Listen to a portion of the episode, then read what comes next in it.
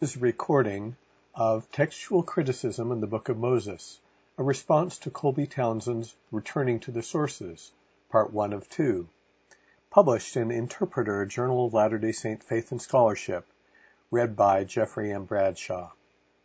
Abstract. Textual criticism tries by a variety of methods to understand the original or best wording of a document that may exist in multiple conflicting versions, or where the manuscripts are confusing or difficult to read.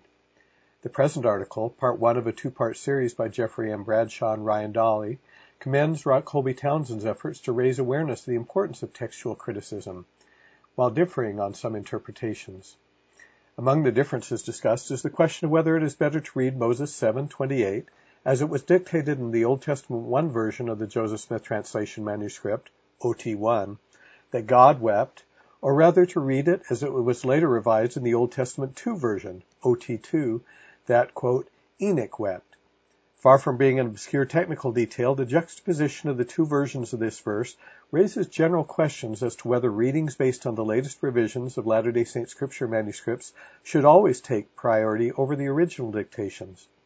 A dialogue with Colby Townsend and Charles Harrell on rich issues of theological and historical relevance demonstrates the potential impact of the different answers to such questions by different scholars. In a separate discussion that highlights the potential significance of handwriting analysis to textual criticism, Bradshaw and Dahle respond to Townsend's arguments that the spelling difference between the names Mahujah and Mahijah in the Book of Moses may be due to a transcription error. In a recent article, Colby Townsend commendably pointed the attention of his readers to the importance of embracing textual criticism as a key element of methodology for studying Latter-day Saint documents. He rightfully argues that if important textual sources are missing, mistranscribed, or misunderstood, no amount of subsequent analysis can fully compensate for what may have been lost in the mishandling of this essential prerequisite. Although Townsend's examples range over several topics in Latter-day Saint history and scripture, our response focuses specifically on topics relevant to the Book of Moses. In the present article, Part 1, we respond to material in his article that bears on three questions. The first is a general question, and the last two respond to specific examples of textual criticism that Townsend raised in his article. 1. What is the status of textual criticism on the Book of Moses as a whole? 2. Who wept for the wicked in Moses 7:28? And 3. Do the original manuscripts of the Book of Moses indicate that Mahujah and Mahijah are separate names? In part two, we will continue the discussion of the Book of Moses names Mahujah and Mahijah, and the similar names Mehujael in Genesis 4:18 and Mahaweh in the pseudepigraphal Book of Giants.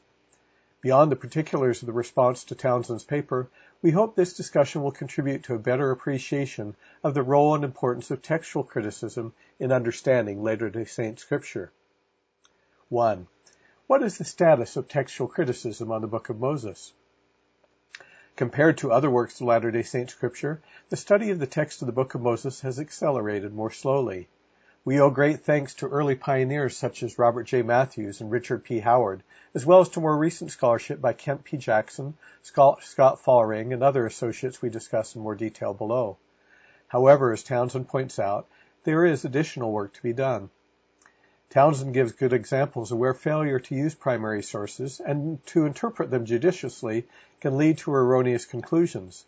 He shows how Michael Homer overlooked a phrase that was key to his argument because of differences in the ordering of the text in the 1851 publication of selections from the Book of Moses. He also demonstrates problems with Thomas Wayment's view that the Old Testament 1 manuscript of Moses 1 is a copy rather than an original dictation, based in part on Wayment's misreadings of Moses 1. These misreadings occurred despite the fact that Wayment, unlike Homer, had access to recent transcriptions of OT1 and high-resolution images of it as well. We agree with Townsend's conclusions, and Bradshaw expands upon these and other issues relating to Wayment's explanations for the genesis of Joseph Smith's Bible translation in a separate review of his chapter. Also signaling the importance of textual criticism, Bradshaw favorably reviewed select chapters of Samuel Brown's book on Joseph Smith's translations, revelations, and temple teachings, while signaling his omission of important links between the Book of Moses and the temple. What documents are currently, currently available for the textual study of the Book of Moses? On page 70, Townsend begins his discussion of the Book of Moses as follows. Quote, Some may assume that the LDS Book Pearl of Great Price, an important part of the Latter-day Saint canonical works, has received thorough treatment, but this assumption only applies to the Book of Abraham. End of quote of Townsend. After having encountered this statement, readers may think scholarly treatment of the Book of Moses has been deficient, but Townsend's comment has more to do with completeness than quality. His primary concern is the need for more textual criticism of books in the Pearl of Great Price, going beyond documentary editing. According to Kent P. Jackson, the Joseph Smith translation, or JST, manuscripts, of which the Book of Moses is a part, have already received, quote, a higher level of redundant scrutiny than is the norm in documentary editing, end of quote. Although Townsend cites Jackson's 2005 book the Book of Moses in the Joseph Smith translation, his article does not give a description of its contents because, while it is related to the issues he describes in his article, it does not provide a critical text of the sort he is calling for. Unfortunately, and more to Townsend's point, the broader field of Latter-day Saint studies has not paid the kind of attention to Jackson's book that it deserves. The goal of Jackson's 2005 book was to answer two questions. What was Joseph Smith's intended text? And how did we get from that to the current text? It explains the major developments of the Book of Moses from the original manuscript in OT1 to the 1981 canonical edition. The book contains a chapter on the historical text that reproduces the text of OT2 along with a text critical apparatus that focuses on a comparison of OT2 to OT1, EMS, 1835 LF, 1843 TS, 1851 CM, 1867 IV, 1878, 1879, 1888, 1902, 1921, and 1981, as well as to early printings of the Book of Moses that are not part of the direct lineage of today's text. End of quote. Additionally, a chapter entitled Manuscript Text brings the OT1 and OT2 manuscripts together into a single place, quote, with the words as the prophet left them, in other words, following the latest revisions made in his lifetime, but with grammar, spelling, capitalization, and punctuation standardized. In addition, high-definition images of these JST manuscript pages have been available since the inexpensive publication of the Joseph Smith's Translations of the Bible Electronic Library in 2011. The transcriptions of the JST documents created by Faulring, Jackson, and Matthews were used to help create the transcription now found on the Joseph Smith Papers website. The JSTEL allows readers to scrutinize every word and letter of their transcriptions.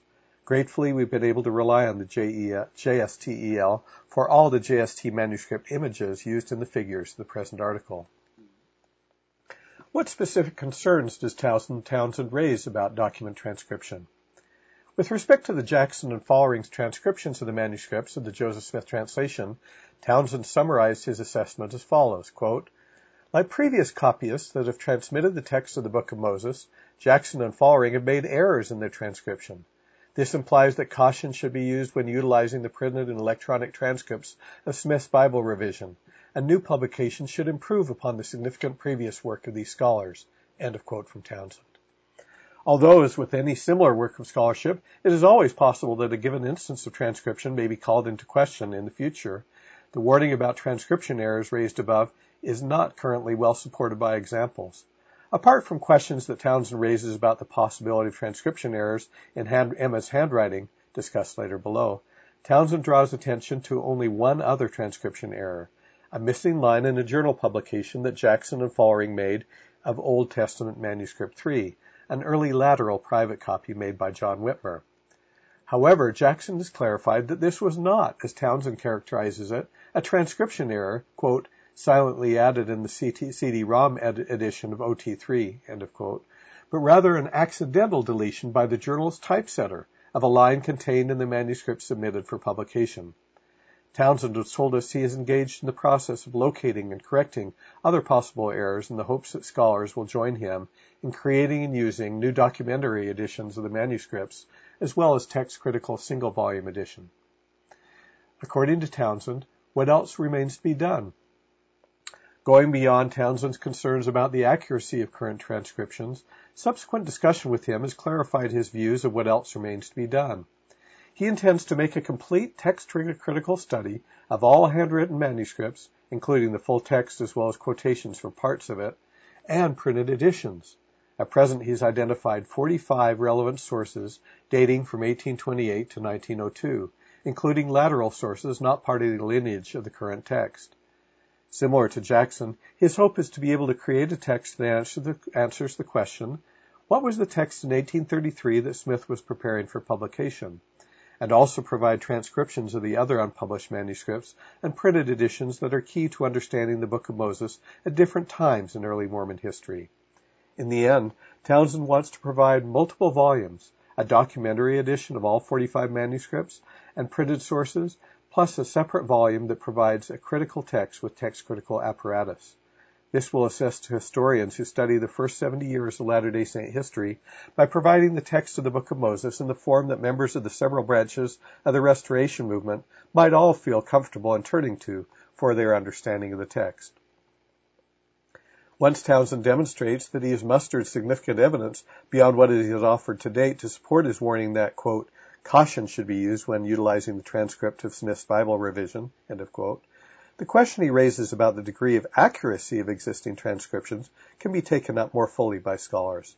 In the meantime, however, with respect to completeness of the textual record, we applaud Townsend's ongoing project to provide a new documentary edition and critical text that will include all known manuscripts of the Book of Moses, whether they are in a lineal or lateral relationship to the current canonical version. Now we move on to some more specific questions.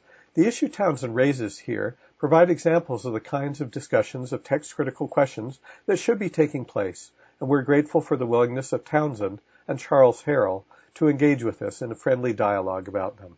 2. Who wept for the wicked in Moses 7:28? The God of heaven wept, OT1, versus Enoch wept, OT2. The first observations that Townsend makes relating to the Enoch chapters of the Book of Moses are found on pages 77 through 79. They concern what now constitutes Moses 7:28 through 29 in the current Latter-day Saint version of the Book of Moses. The gist of his observation has to do with the prophet's original dictation of the verse in Old Testament Manuscript 1, or OT1, where God wept.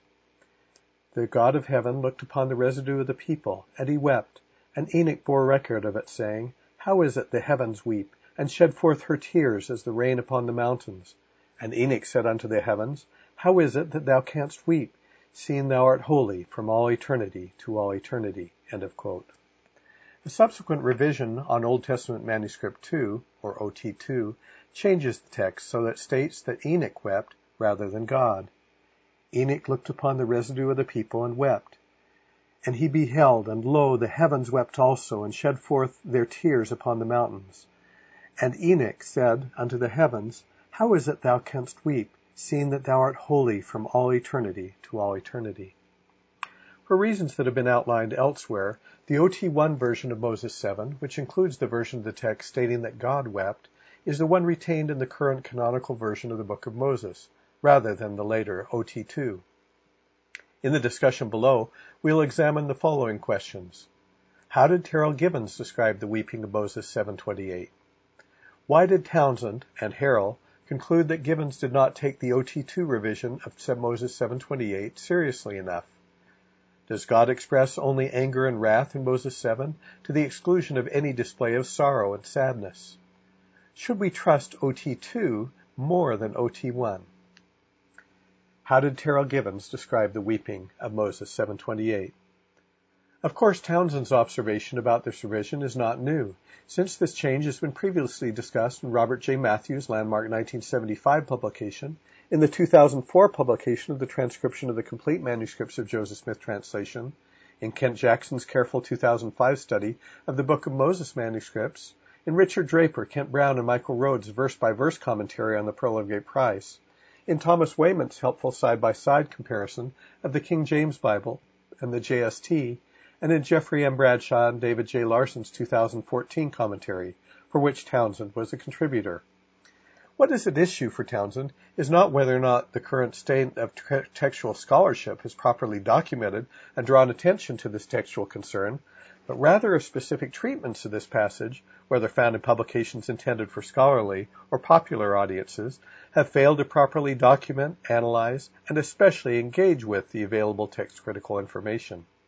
Townsend was surprised and concerned that a scholar such as Terryl Givens, who has written extensively about this passage, was apparently not aware the verse was revised after its initial dictation until Townsend pointed it out to him.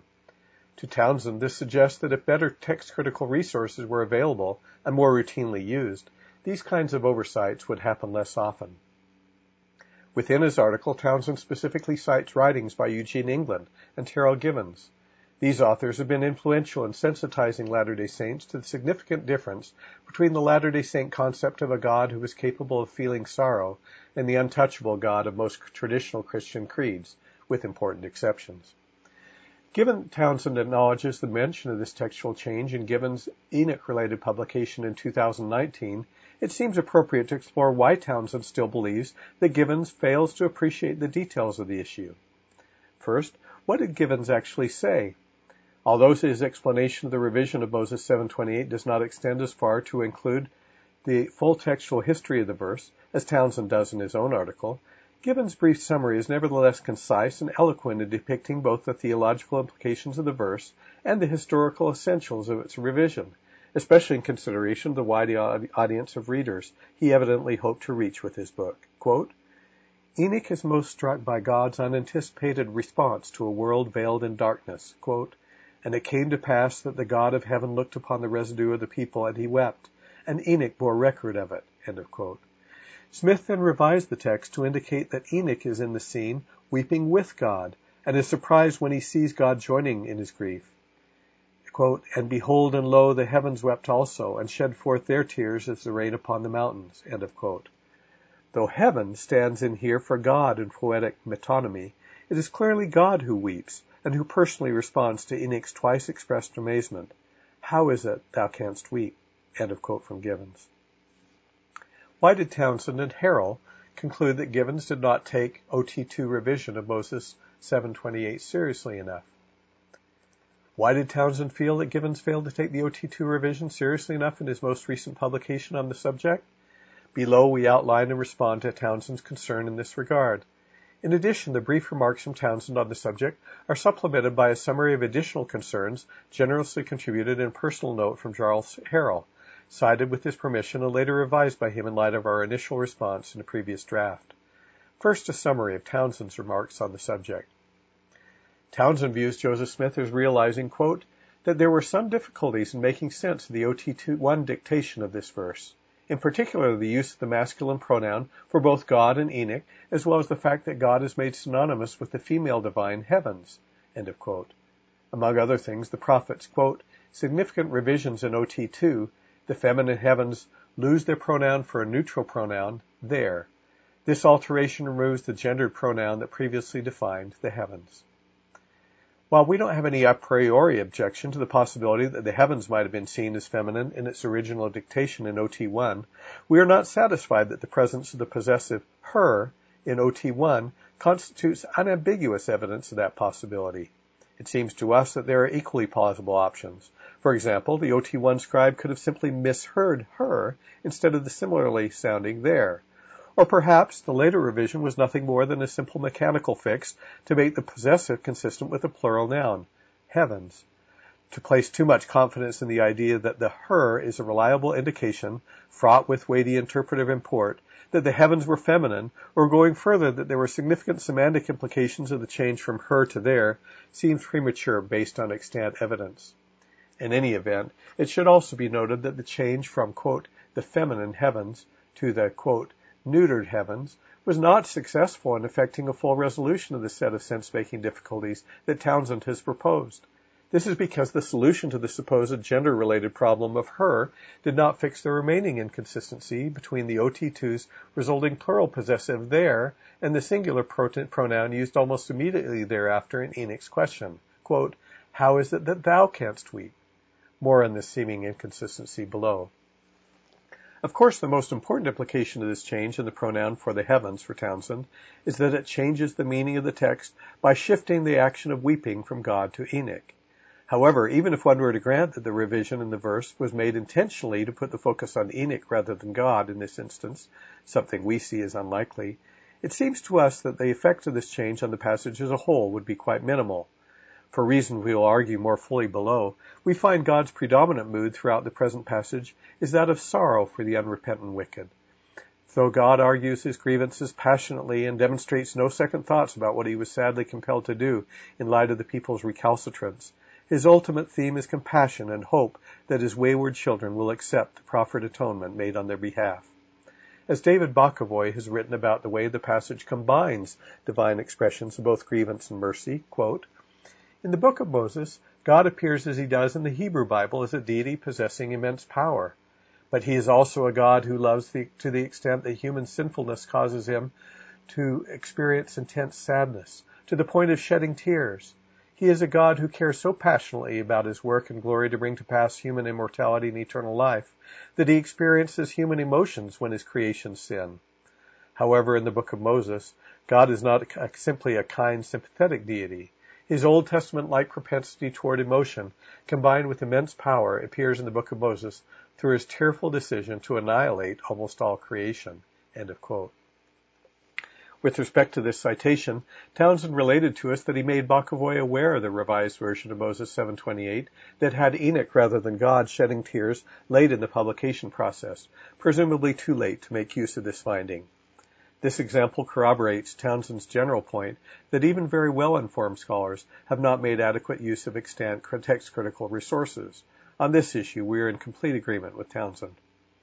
Although we do not know to what extent Bokovoy might have changed his text in light of later knowledge of the revision, what seems to have impressed him most in his published reading of the passage as a whole was the repeated evidence of God's deep love for humankind. Quote, Human sinfulness causes him to experience intense sadness. He cares so passionately. End of quote. Though Bokovoy acknowledges that, quote, God is not simply a kind, sympathetic deity, he characterized God's determination to annihilate almost all creation as, quote, a tearful decision, not one either of unfeeling anger or of repentance for his own actions. Going beyond Townsend's hypotheses about Joseph Smith's motivations for the OT2 revisions of the passage, Harrell turns his attention to, quote, those who maintain that the OT1 text is correct as it stands, end of quote. While correct is too strong a word to use to describe our own views, we do have reasons to believe that the OT1 reading is superior overall to the OT2 reading. We'll have more to say later on on the question of whether OT1 or OT2 is the better reading, but in the meantime, we'll examine Harrell's specific arguments that accepting the OT1 reading is problematic at the outset. In each of the points below, our responses will follow his bolded statements. Harrell, quote, Smith is crafting, and I don't mean to rule out inspiration, an ancient narrative using biblical language, but also grappling with his present theology. When I read Moses 7, I see an attempt to situate God on the side of the weeping with Enoch and the rest of his creations, but the composer isn't entirely clear about what it might mean for God to weep, especially given that the teaching of an embodied God was still more than a decade away. Can this supreme being weep like humans weep, with actual physical tears running down physical cheeks? I wonder if perhaps Smith didn't see a clear way for that scenario to fly, so he shifted the weeping to the heavens in the form of rain, which is a common Christian literary image. End of quote from Harrell. We accept the commonly held view of church members that Joseph Smith had a clear understanding of the corporeality of God, the Father, since at least the time of the first vision, though he seems to have been, had been reluctant to teach that doctrine, and for that matter to share details about his first vision itself, in all its clarity and implications until later in his ministry.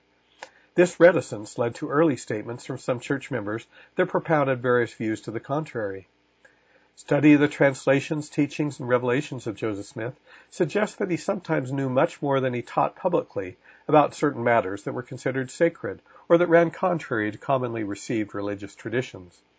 For example, in some cases, we know that the prophet deliberately delayed the publication of early temple-related revelations connected with his work on the JST until several years after he initially received them. Moreover, even after Joseph Smith was well along in the Bible translation process, he seems to have believed that God did not intend for him to publish the JST in his lifetime. For example, in writing to W. W. Phelps in 1832, he said, quote, I would inform you that the Bible translation will not go from under my hand during my natural life for correction, revisal, or printing, and the will of the Lord be done. End of quote. Although Joseph Smith eventually reversed his position and apparently made serious efforts to prepare the manuscript of the JST for publication, his own statement makes clear that initially he did not feel authorized to share publicly all he had produced and learned during the translation process. Indeed, a prohibition against indiscriminate sharing of some revelations, which parallels similar cautions found in the pseudepigrapha, is explicit in the Book of Moses when it says of one sacred portion of the account, Show these words not unto any except them that believe. Such admonitions are consistent with the remembrance of a statement by Joseph Smith that he intended to go back and rework some portions of the Bible translation to add in truths he was previously, quote, restrained from giving in plainness and fullness, end of quote. With specific reference to the question at hand, so far as we've been able to discover in, in extant evidence, the supposition that Joseph Smith himself was, quote, grappling with his present theology, quote, about whether God the Father had a body, whether physical or spiritual, is based solely on inference from the fact of the OT2 revision of Moses 728 itself. Not only is this view currently lacking independent corroboration, it fails to allow for the argument that divine inspiration prompted the original dictation. Moreover, as we detail long, later on, there is complementary evidence that later substantive revisions in OT2 sometimes tended to run roughshod over important literary features integral to OT1. Such considerations make OT1, in our view, a superior reading to OT2. Harrell, quote, My greater concern is that those who choose to see God literally weeping in this account seem to want to vaunt it as a novel teaching, one that starkly contrasts with the teachings in Smith's day. This claim of exceptionalism seems entirely unwarranted in light of the literature which evidences a passible sympathetic God as one of the predominant teachings of the day. Of course, we concur that to the degree that literature contemporary with Joseph Smith gives evidence of a, quote, passible, sympathetic God, scholars should not overemphasize Latter-day Saint exceptionalism in this regard. However, detailed arguments and evidence countering the views of Givens and others who see Joseph Smith's teachings, translations, and revelations about the passibility of God as primarily innovative rather than derivative has yet to be made. Harrell. Focusing on a perceived inconsistency in verse 28 of OT1, which has God looking on the residue of the people and weeping, Harrell writes, quote, In OT1, Enoch is reported to have looked or beheld a total of 19 times in the two visions he is shown. God, on the other hand, is never described in these visions as looking or beholding, except for the single instance in verse 28. In order to preserve the presenter-viewer relationship that exists throughout the rest of the narrative, Smith may have felt it necessary to change verse 28 in OT2 to have God doing the looking and weeping, Enoch doing the looking and weeping, rather than God. Here we would begin by noting that the idea that the visionary sees the vision does not automatically exclude the idea that God is looking at the vision with him. For example, in Jewish, Islamic, and other ancient accounts whose narrative themes resemble Moses 7, the cosmic visions of the prophets are often described as a picture, model, or likeness shown on a visionary screen. In other words, a representation projected on the backside of the heavenly veil. In such accounts as God and the visionary view this blueprint of eternity together, the prophet asks questions, and in answer God speaks while at the same time drawing attention to particular features of each scene. This is the very setting for the vision, and dialogue with God in, for example, the Jewish book of 3rd Enoch, and in Moses 1. Harrell. Verses, quote, verses 37 and 40 refer to the whole heavens, even all the workmanship of mine hands, as doing the weeping. Assuming that the heavens does fun- function as a metonym, why jump to the conclusion that it is a stand-in for God and not all of his works as the text states here? Finally, when used as a metonym in the OT, the heavens doesn't always refer to God, much less only to God. For example, in Psalm 89:5, which have the heavens praising God's work, the Net Bible explains, the personified heavens here stand by metonymy for the angelic beings that surround God's heavenly throne. In Psalm 19:1, the heavens declare the glory of God. In other instances, the heavens are said by Ernest Wright and Frank Moore Cross to refer to the heavenly council. We concur with this well expressed perspective, It seems reasonable to widen Givens' suggestion that the reverent, reference to the heavens stands in for God in poetic metonymy to mean that the heavens ineluctably includes God as part of the heavens in poetic metonymy. Similarly to Doctrine and Covenants 76:26, we might take the heavens to refer to the inhabitants of the heavens. heavens. Harrell, quote, The assertion that the heavens is merely a metonym, stand-in for God, seems premature, and when examined in context is problematic. For example, in verses 37 and 40, God refers in the third person to the heavens weeping. To suggest that the heavens in these verses refers to God when God is the one referring to them strikes me as both odd and obscurant. Why all this indirection? I'm not claiming that God couldn't or wouldn't address himself so indirectly, but I would like to see some discussion of this indirection and the lack of straight talk. As to any question about the seeming indirection in God's response, we would begin by observing that a sufficient answer may be found in the fact that God is simply responding to the exact question Enoch asked in verse 28. How is it that the heavens weep? Only after describing the tragic situation in a passionate set of verses using the personal terms I, me, my, and mine 24 times, does God refer for the first time to the heavens, the subject of Enoch's question. At that point, significantly, God makes mention of the heavens twice in summary fashion at the end of his speech, forming the end of an inclusio that opened with Enoch's question. God's emphatic statement in verse 37, emphasizing the scope of the weeping as being the whole heavens and all the workmanship of mine hands, is repeated more succinctly in verse 40, as if to bring his answer to the original question to a definite closure and to prepare the reader for the wholehearted response of Enoch in verse 41.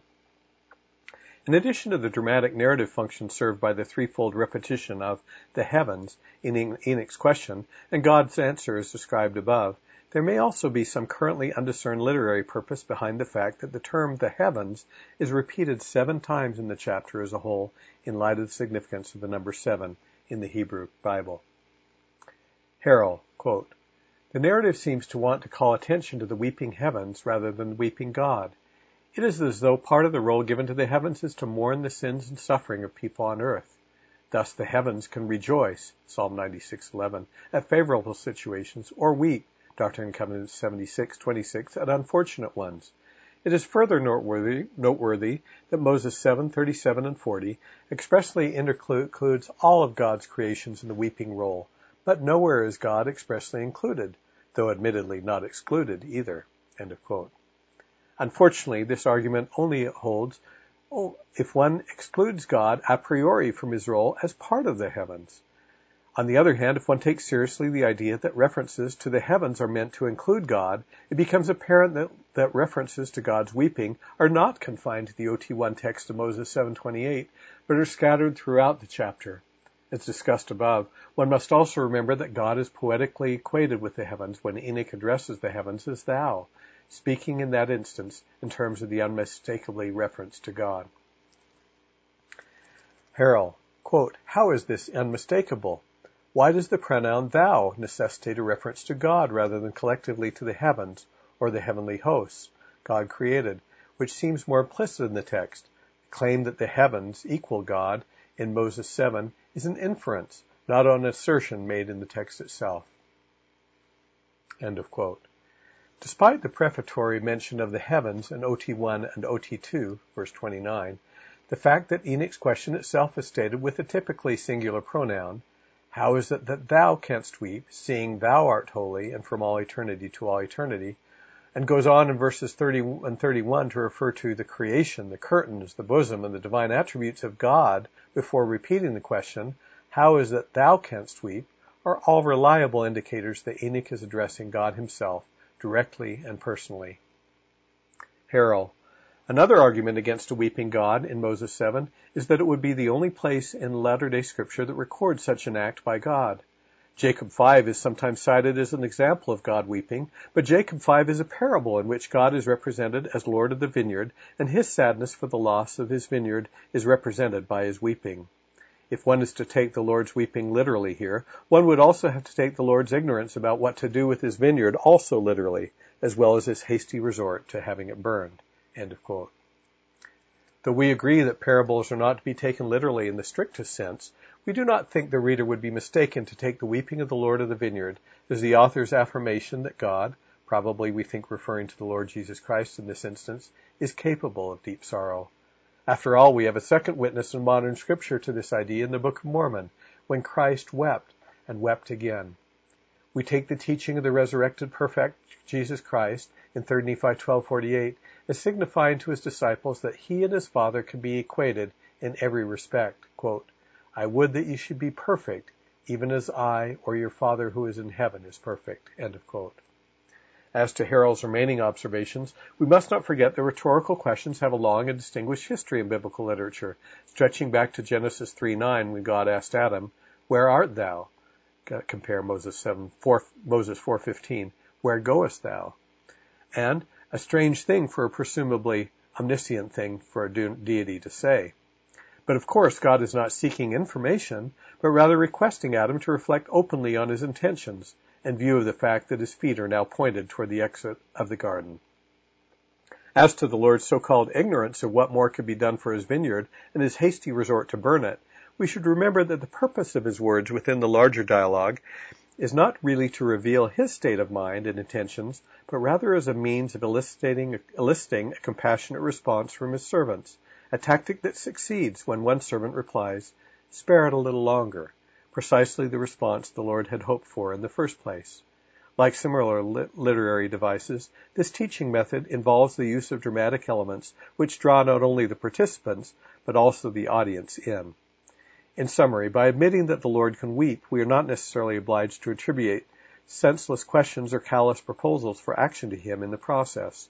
It should be remembered that Jacob 5 is, after all, as Harrell himself affirms, a parable, not necessarily a complete representation of reality in every detail. Harrell, quote, when read, one reads through to verse 41, the overarching theme seems to be God's fiery indignation and fierce anger which is kindled against the wicked people, verse 34.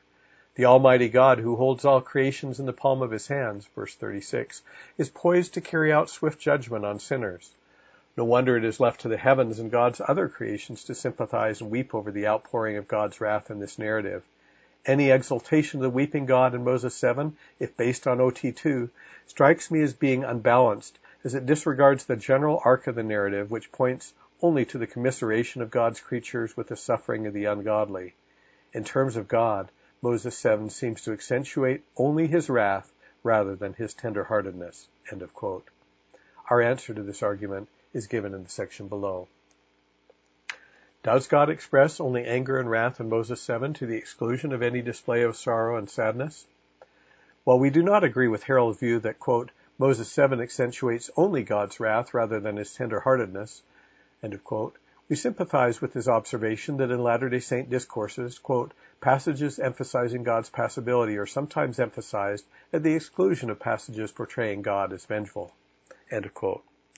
A useful corrective to this tendency may be to compare Moses 7 to suitable Old Testament analogs. While the fusion of justice and mercy in the character of God may seem like an irreconcilable contradiction in modern thinking, ancient scripture writers had no problem in putting these seemingly opposite ideas together, often in close proximity, within a single chapter of scripture. Rather than viewing selected verses from Moses 7:28 through 41 in isolation, we'll now examine the passage as a whole comparing it to general Old Testament model best exemplified in two classic chapters of the Old Testament, Isaiah 1 and Deuteronomy 32. We will summarize some of the features of this model as they're portrayed in OT 1, which we believe provides a better reading of the passage than OT 2. By way of introduction to our reading, we observe that the text of Moses 7:28 through 41 resonates with selected themes mentioned by John Hobbins in his outline of Isaiah 1, including, quote, God's call for heaven and earth to witness his grievance, the relationship of privilege and obligation entailed by a father and his children, the actions God will take in view of the wayward and defiant state of his children, and God's proposal for a merciful resolution of their troubles. Analogues to each of these themes will be seen in the summary presented below, in our summary, we will draw liberally from discussions of Hobbins and others to demonstrate how Enoch's grand vision, like Deuteronomy 32 and Isaiah 1, artfully combines seem, seemingly contradictory aspects of God's nature, in other words, justice and mercy, within a single pericope. The heavens weep for the residue of the people, God's children, and Enoch's brethren. The opening verses of Moses 7:28 through 41 recall the opening verse of Isaiah 1:1 and Deuteronomy 32:1, where the heavens and the earth are called upon to witness the Lord's lament. However, in the book of Moses, the heavens are not passive observers, but active participants who weep with God in his sorrow. Townsend and Harrell see a sharp discontinuity between the sympathy of Enoch, the heavens and the earth, and the anger of God. However, to us, an examination of the passage as a whole, in the form it was originally dictated in OT1, seems to exhibit continuity that steadily builds up to an almost unbearably unbearable intensity of sorrow. The weeping God of heaven leads out in a heavenly chorus that eventually comes to include all the workmanship of his hands, at which point Enoch, the protagonist of the account, also joins in with full heart and soul. In a few verses that precede Moses 7:28, we see additional support for the logic of the OT1 narrative that has God weeping and Enoch bearing record. Note the significant sequence when the angels descend out of heaven to warn the earth, followed by angels that come down out of heaven to bear testimony of the Godhead. In perfect parallel to this sequence, we are then told that the God of heaven weeps, while Enoch bears record. Such references seem to be anticipated in the statement of God in Moses 6:63, "All things are created and made to bear record of me." By way of contrast, the local symmetry of the two instances of warning, weeping, and witnesses, witnessing is broken by the OT2 revisions, where both the weeping of God and the witnessing of Enoch are omitted. Enoch's question, How is it that thou canst weep? Enoch is dumbfounded when he sees God weep. Mirroring a pattern found elsewhere in Scripture, Enoch's initial indirect inquiry, How is it that the heavens weep? is immediately followed with a more pointed version of the question, How is it that thou canst weep? Despite the plural heavens that are mentioned in OT1's initial description of the addressee of Enoch's question, any ambiguity about whether the thou in the question, How is it that thou canst weep? refers to the heavens or to God is resolved not only by the predominantly singular thou, but also by his description of his interlocutor as being not only holy from all eternity to all eternity, but also the creator of the heavens and the earth. Note also that the answer to Enoch's question comes directly from God. Since God's answer is given with no intervening explanation about his relationship to the heavens, it seems evident that the reader is meant to understand that God and the members of his heavenly retinue are perfectly conjoined as one in their sorrow, as Terryl Givens rightly observed. Moreover, would Enoch have asked why God weeps in verse 30 if he had not already borne record of God's weeping in verse 28? On the other hand, the logic of Enoch's question in verse 30 is broken by OT2's admission of God's weeping in verse 28. The Lord's judgment. I will send the floods upon them. Book of Moses parallels to the general model of Isaiah 1 and Deuteronomy 32 continue in this section. Having called all creation together to witness his suffering, the Lord now explains his grievance and describes the punishment for defection. Givens and Bokovoy rightly take a nuanced view that the fire of indignation, hot displeasure, and fierce anger of God be considered in the context of the larger passage.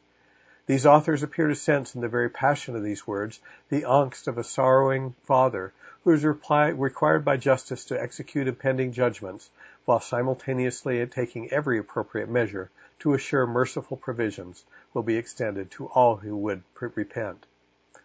The Lord's compassion for the victims of wickedness compels him to put an end to the machinations of those who have stubbornly persisted in hating their own blood, being wholly without affection for both God and man. As Abraham Heschel expresses it with respect to Isaiah 1, quote, the destructiveness of God's power is not due to God's hostility to man, but to his concern for righteousness, to his intolerance of injustice. The human mind seems to have no sense for the true dimension of man's cruelty to man. God's anger is fierce because man's cruelty is infernal.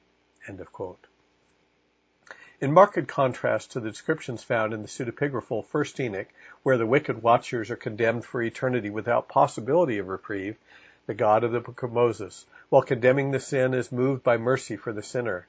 He sorrows for the self-inflicted suffering of the wicked and provides a way for their salvation by offering the gift of the atonement of Christ and its accompanying invitation to, quote, all men everywhere to repent and be made whole. Sadly, because of the agency God irrevocably, irrevocably gave mankind in the beginning, he realizes that there is nothing he can do to help them unless they freely choose love over hate. The needlessness of their suffering brings God great sorrow. In all of this, the book of Moses, like Isaiah 1, 2 through 9, quote, echoes Deuteronomy 32, 1 through 35, measure for measure, end of quote.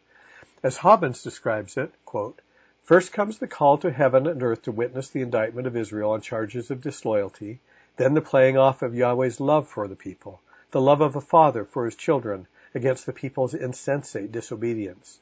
The tone is one of exasperation. End of quote. God's reminder to the people in Moses 7:33 that he is their father is consistent with similar descriptions in Isaiah 1 and Deuteronomy 32.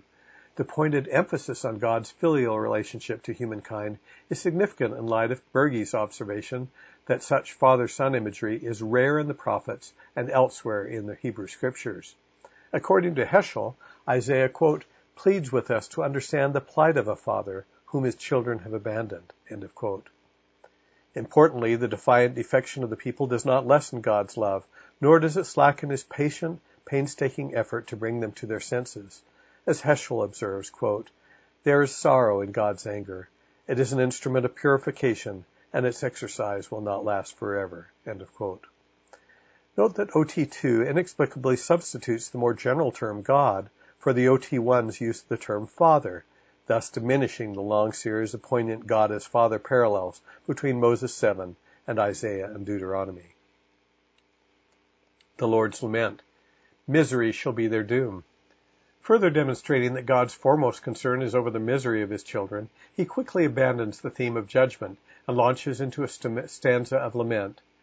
Hobbins aptly captures the pathos of the corresponding passage in Isaiah 1 as follows, quote, The nation's malaise is described as though the nation were an injured and uncared for body, with the implication that, if not for estrangement, it would be cared for by the one committed to do so. The tone is accusatory and plaintive at the same time, a return to the text's emotional point of departure. The passage ends poignantly with God's recital of the tragic fate of his rebellious children, followed by a rhetorical question. Quote, but behold their sins shall be on the heads of their fathers.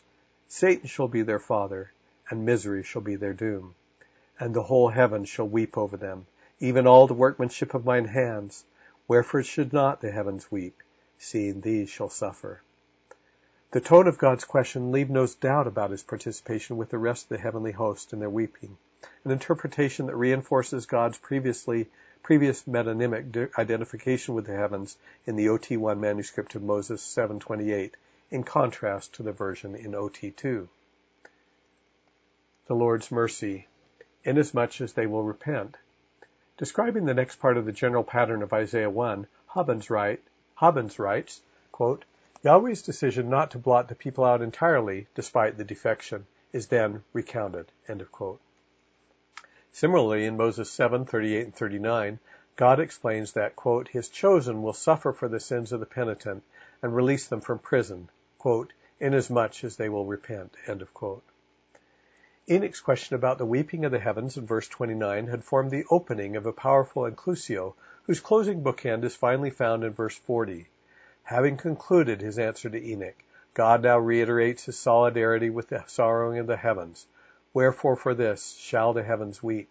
While in eloquent brevity he acknowledges that the overflow of the bitter cup of weeping now also extends to include the earth and its creatures, yea, and all the workmanship of my hands.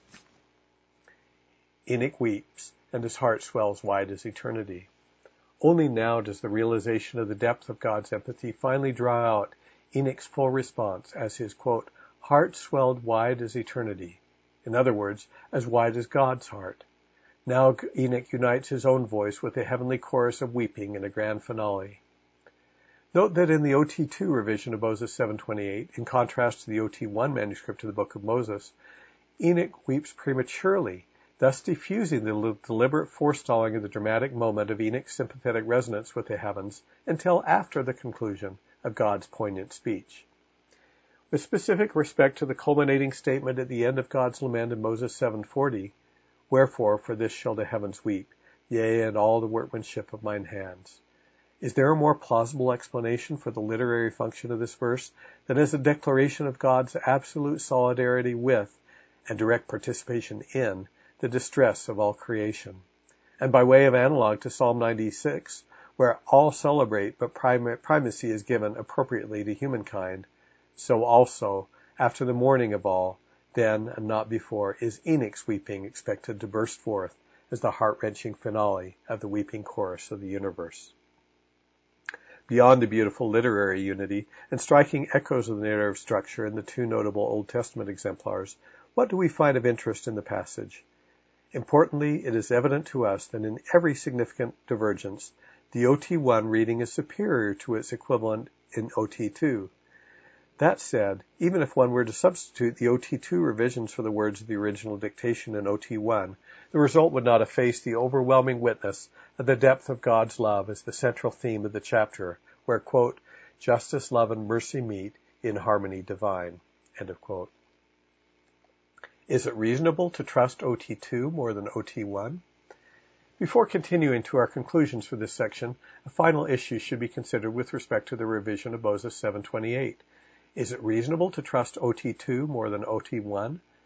Before attempting an answer to this question, it's important to know something about how the translation process seems to have differed for the longer additions to the Book of Moses, most notably Moses 1, 6, and 7, when compared to the more focused revisions to the specific King James Bible verses. With respect to the translation process, most scholars agree that the Prophet's Bible translation in general, and the Book of Moses in particular, is not a homogeneous production. Rather, it is composite in structure and eclectic in its manner of translation. For example, the vision of Moses, Moses 1, and the story of Enoch, Moses 6 and 7, contain long revealed sections that, although using King James Bible language, have little or no direct relationship to the Genesis narrative. However, other chapters are more in the line of clarifying commentary that takes the text of the King James Bible as its starting point, incorporating new elements based on Joseph Smith's prophetic inspiration and understanding. For example, evidence from a study by Kent Jackson and Peter Jasinski of two New Testament passages that were translated twice indicates that in this particular instance, the JST quote is not being revealed word for word, but largely depends upon Joseph Smith's varying responses to the same difficulties in the text. Importantly, according to Philip Barlow, the most common changes in the JST seem generally to have been of such a nature, quote, grammatical improvements, technical clarifications, and modernization of terms. With specific reference to large biblical editions of the Book of Moses, we look at the original dictation and Old Testament manuscript 1 as being closer to a word-for-word revealed text than to anything else. In this general respect, a predominantly revelatory character of these editions appears to have been, as Royal Skousen concluded, quote, much like the Book of Mormon, end of quote in accepting the hypothesis that the translation process for longer portions of the Book of Moses resembled the process of Book of Mormon translation more than anything else, though perhaps not relying so much on physical instruments in translation. We tend to view later revisions to the original dictation with greater skepticism than we would have otherwise done. With respect to Royal Skousen's careful examination of difficult readings and conjectural emendations made by scribes and editors, and doubtless sometimes by Joseph Smith himself, in the source manuscripts of the Book of Mormon, Skousen has, quote, determined that a fair number were likely, were unlikely or unnecessary, end of quote.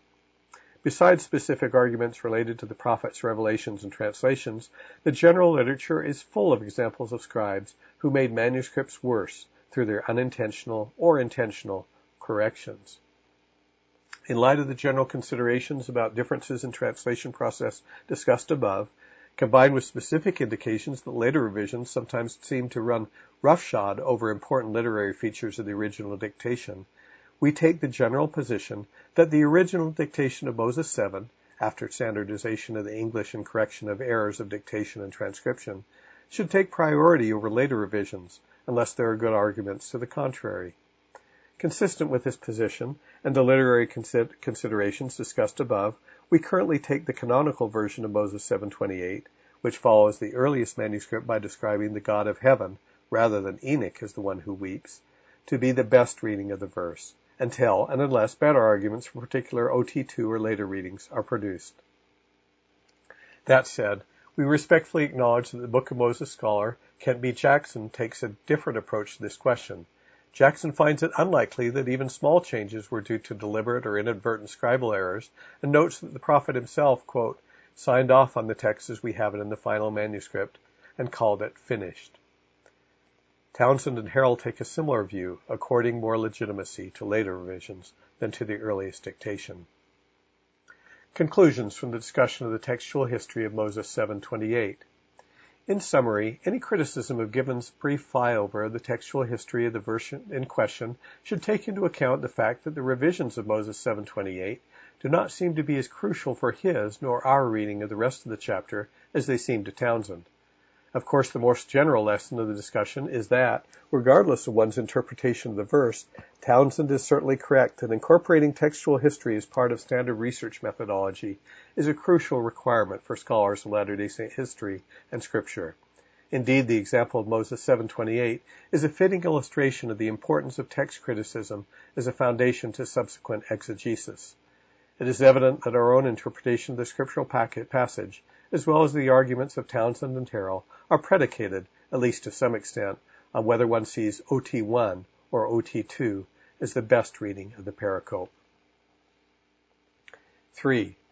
The original manuscripts of the Book of Moses indicate that Mahujah and Mahijah are separate names. Another observation discussed by Townsend has to do with two similar names that appear in the Book of Moses, Mahijah and Mahujah. Mahijah appears as a personal name, while Mahujah is typically read only as a place name, though it could be a personal name. On pages 82 and 83, Townsend raises the question as to whether the appearance of these two similar names in the Book of Moses is due to a possible misreading of Emma Smith's handwriting on the manuscript of Moses 640, based on details of her writing elsewhere in the manuscript. This example highlights the importance of the role that handwriting sometimes can play in text critical analysis. In the three sections that follow, we will evaluate Townsend's analysis of instances of Emma's handwriting for the letters J, I, and U. Failing to find strong support for Townsend's argument in these instances, we also consider the implications of an instance of a dot that appears over what we take to be the I of Mahijah, but what Townsend presumes to be the U of Mahujah. After summarizing the evidence about Emma's handwriting, We'll examine the handwriting of Sidney Rigdon and John Whitmer for the name Mahujah. Evaluating Townsend's analysis of the letter J. In his article, Townsend first focuses on the letter J. Quote, One of the first letters to analyze is Emma's J. There are only four examples of J in her writing in OT1, and two of them begin with a smooth curve up to the top of the J. The other two, of which Mahijah is one, Start with a smooth curve, hook once, and then curve up again to the top of the J. This irregular example is only made more difficult by the fact that the extant examples are 50-50, highlighting how the possibility that first hook in the J in Mahijah is not going to help in deciding whether or not the vowel is an I or a U. End of quote from Townsend. As a slight correction to Townsend's count, see bolded text to the quotation above, we note that there are actually five, not four, total examples of the lowercase j in Emma's handwriting in OT1 if the j in Mahijah is included. However, as Townsend correctly argued, the j in Mahijah is disputed and therefore can't be used as evidence, leaving only four j's that can be analyzed for comparison. The j in the word justify, and in one instance of journeyed on page 12, are both preceded by the upward hook mentioned by Townsend. By way of contrast, neither the J in the other instance of journeyed on page 12 or journeyed on page 13 have the preceding upward hook. Unfortunately, the correction in the count described above does not shed any new light on our analysis. Because we cannot count the J as in Mahijah, Townsend's conclusion that the usage of a preceding hook occurs 50% of the time in the additional examples of J still holds. Thus, an analysis based on this letter alone won't actually help in deciding whether or not the vowel preceding the J in Mahijah is an I or a U. Evaluating Townsend's analysis of the letter I. According to Townsend, When Emma wrote the letter U, her form was the same as her writing two I's consecutively, although the second part of the letter was often weak and not written as high as the first. End of quote from Townsend. With this in mind, he proposes that the slight upstroke between the I and the J in Mahijah might actually be a shortened second upstroke of a U. To support this possibility, he emphasizes the apparent irregularity of the deviation between the I and the J in Mahijah. Quote, in all the examples of Emma's I's, except the one found in Mahijah, the final curve of the downward stroke from the I to the new letter is smooth, with no hesitation or stopping. The I in Mahijah is the only example that documents a deviation from her typical penmanship.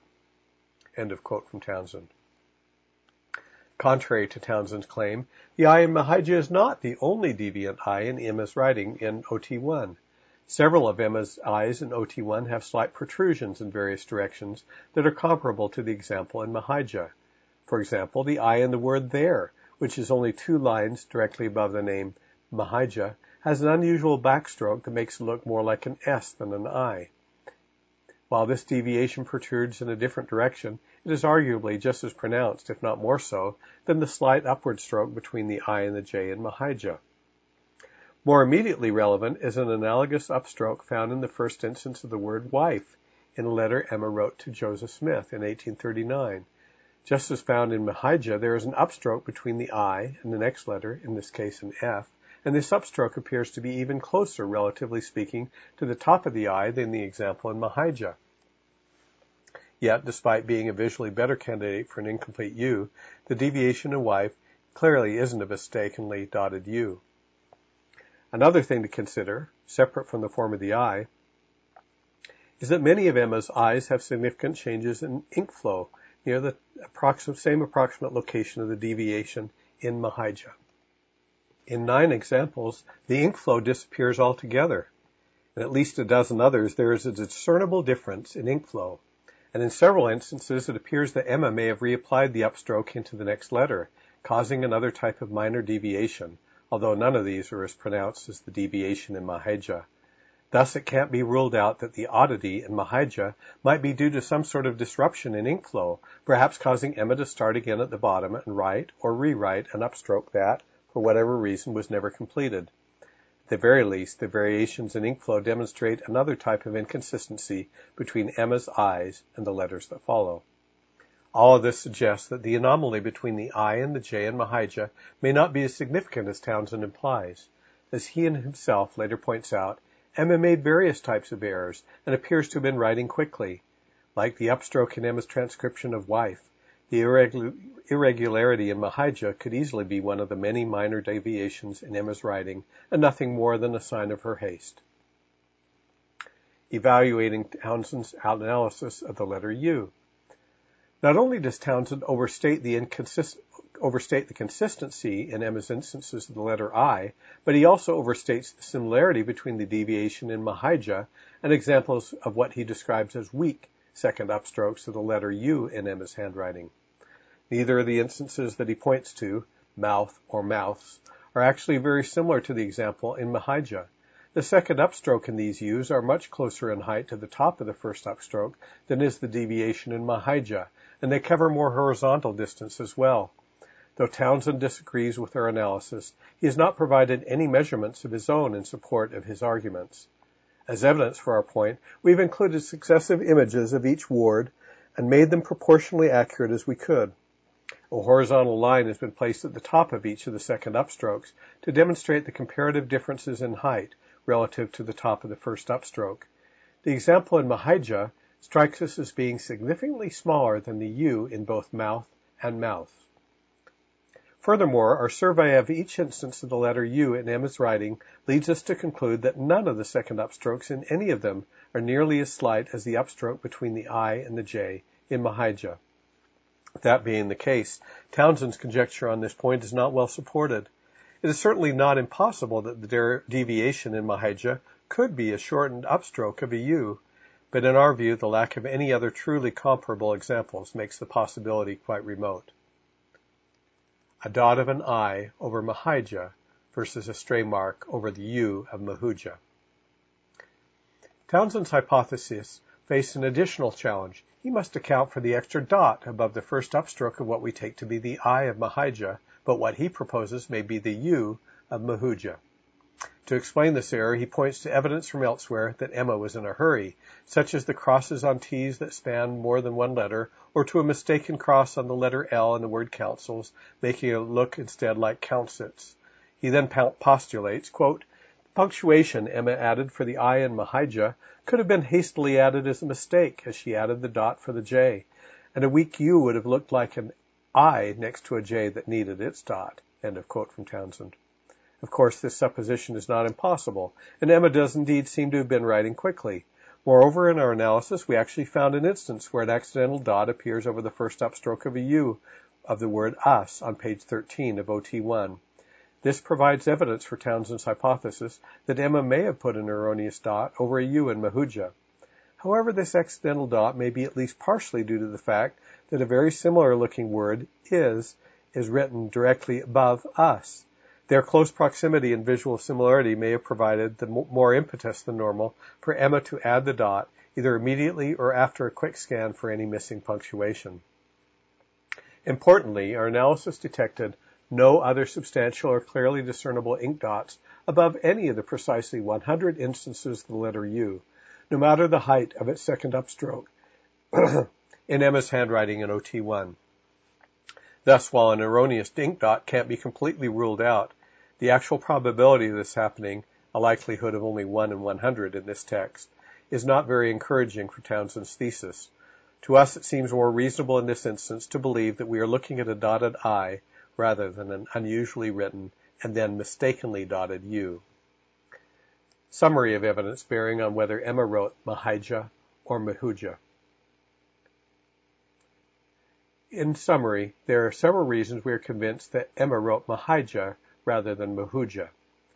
One, the irregular upstroke between the I and the J in Mahijah seems too truncated to be likely to be the second upstroke of a U. No examples of the letter U manifest anything comparably slight in OT1. Two, the probability of Emma placing an erroneous dot over a U is very low. By our count, only 1 in 100 examples of the letter U, no matter how, no matter the height of the second upstroke, have an erroneous dot over them in OT1. 3. There are several reasonable alternative examples for the deviation in Mahijah. Emma's haste, her rewrite of a failed upstroke, her hesitating about whether or not to include or omit an additional upstroke before the J, or simply a minor variation like many others, including the similar example in Wife, even though it comes from a different sample of her writing. Additionally, it should be noted that John Whitmer transcribed Emma's version of Moses 640 into, into two copies of the manuscript, his personal copy in OT2, and in both cases wrote Mahijah. Also, Jackson notes that, quote, Edward Partridge made a copy of the manuscript, and he transcribed Mahijah as well. Thus, for what it's worth, their individual assessments are in agreement with our analysis above. A related note, the Mahujas of Sidney Rigdon and John Whitmer. For completeness sake, we observe that the textual history of the name Mahuja is somewhat more complicated by, than that of Mahijah. When Joseph Smith dictated the name Mahuja in Moses 7.2, Sidney Rigdon recorded the name as he heard it. However, when John Whitmer copied OT1 onto his private copy, he mistakenly wrote Mahijah at Moses 7.2, having just copied Mahijah a few pages earlier. When Whitmer copied the previously dictated portion of the Book of Moses into OT2, he made the same mistake. But afterward, he, or someone else, caught the error and corrected it to Mahuja. Jackson states, When Edward Partridge copied Moses 7.2 from OT1, he got it right. Mahuja. Although detailed historical and textual analysis does not inspire confidence in Townsend's conjecture that the name in Emma's hands should be read Mahuja, he is certainly correct to emphasize that more careful attention to original manuscripts and textual changes is warranted. Even if Townsend's theory regarding the spelling of Mahijah proves to be a less likely reading of the text, it is nevertheless a possibility that shouldn't be completely dismissed. Conclusions. This response is only a slim sampling of the many issues and questions that are raised in Colby Townsend's thoughtful article. We urge readers to look at the other examples he discusses, as well as at the responses that his essay is sure to raise. Though we may differ on some issues, we are grateful for the insights and new discoveries that Townsend brings to the subjects he approaches, we feel a kinship in our mutual interest for Scripture scholarship that is couched in a search for truth. Though, like the rest of us, Townsend does not have answers for all the issues he raises, he makes intelligent observations, raises good questions, and rightly highlights the importance of textual criticism, a key and often foundational aspect of Latter-day Saint scholarship that indeed should not be neglected. In part two of this response, we will continue the discussion of the Book of Moses names Mahujah and Mahijah, and the similar names Mahujael in Genesis 4:18 and Mahaweh in the pseudepigraphal Book of Giants. Latter-day Saint scholars, following the lead of Hugh Nibley, have argued that the seeming resemblance between the Book of Moses and the Book of Giants names constitutes strong evidence of the antiquity of the Book of Moses. In light of new evidence that Townsend has brought to bear on the issue, the discussion in Part Two will highlight the complexities of this argument and the different views that scholars hold about the relationships among these names. This has been a recording of Textual Criticism in the Book of Moses, a response to Colby Townsend's Returning to the Sources, Part One of Two, by Jeffrey M. Bradshaw and Ryan Dahle. Published in Interpreter, a journal of Latter-day Saint faith and scholarship, Volume 40, 2020. Read by Jeffrey M. Bradshaw. This audio recording is copyrighted under a Creative Commons license and may be freely distributed if it remains unchanged, the journal and its website are credited, and it is for non-commercial use. A printed version of this and many other articles can be found at journal.interpreterfoundation.org. More information about the Interpreter Foundation, along with a wide array of additional resources, can be found at interpreterfoundation.org.